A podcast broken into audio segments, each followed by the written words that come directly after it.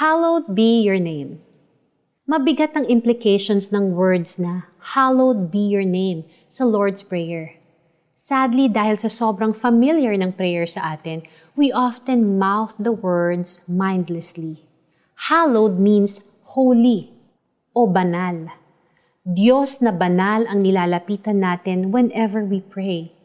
Siya ang Diyos na inaawitan ng mga anghel ng banal-banal si Yahweh na makapangyarihan sa lahat ang buong daigdig ay puspos ng kanyang kaluwalhatian. Sa kanyang presensya, walang nasabi ang propetang si Asayas kundi, Kawawa ako sapagkat ako'y isang makasalanan at mula sa isang lahing makasalanan. Kung magpapakatotoo tayo, marirealize natin ang narealize ni Isaias. Lahat tayo ay makasalanan.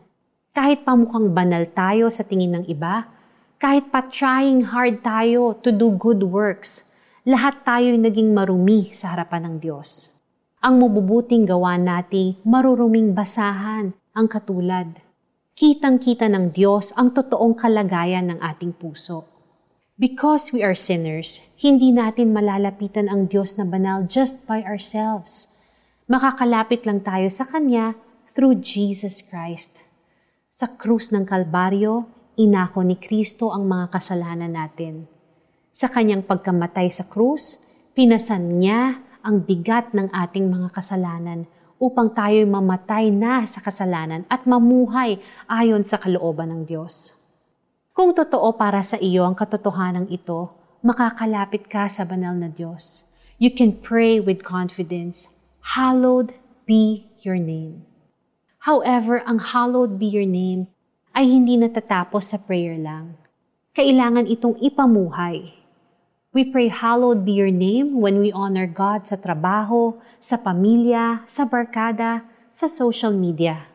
We pray hallowed be your name when we help those in need. We pray hallowed be your name when we say no to anything that is displeasing to our holy God. Let us pray.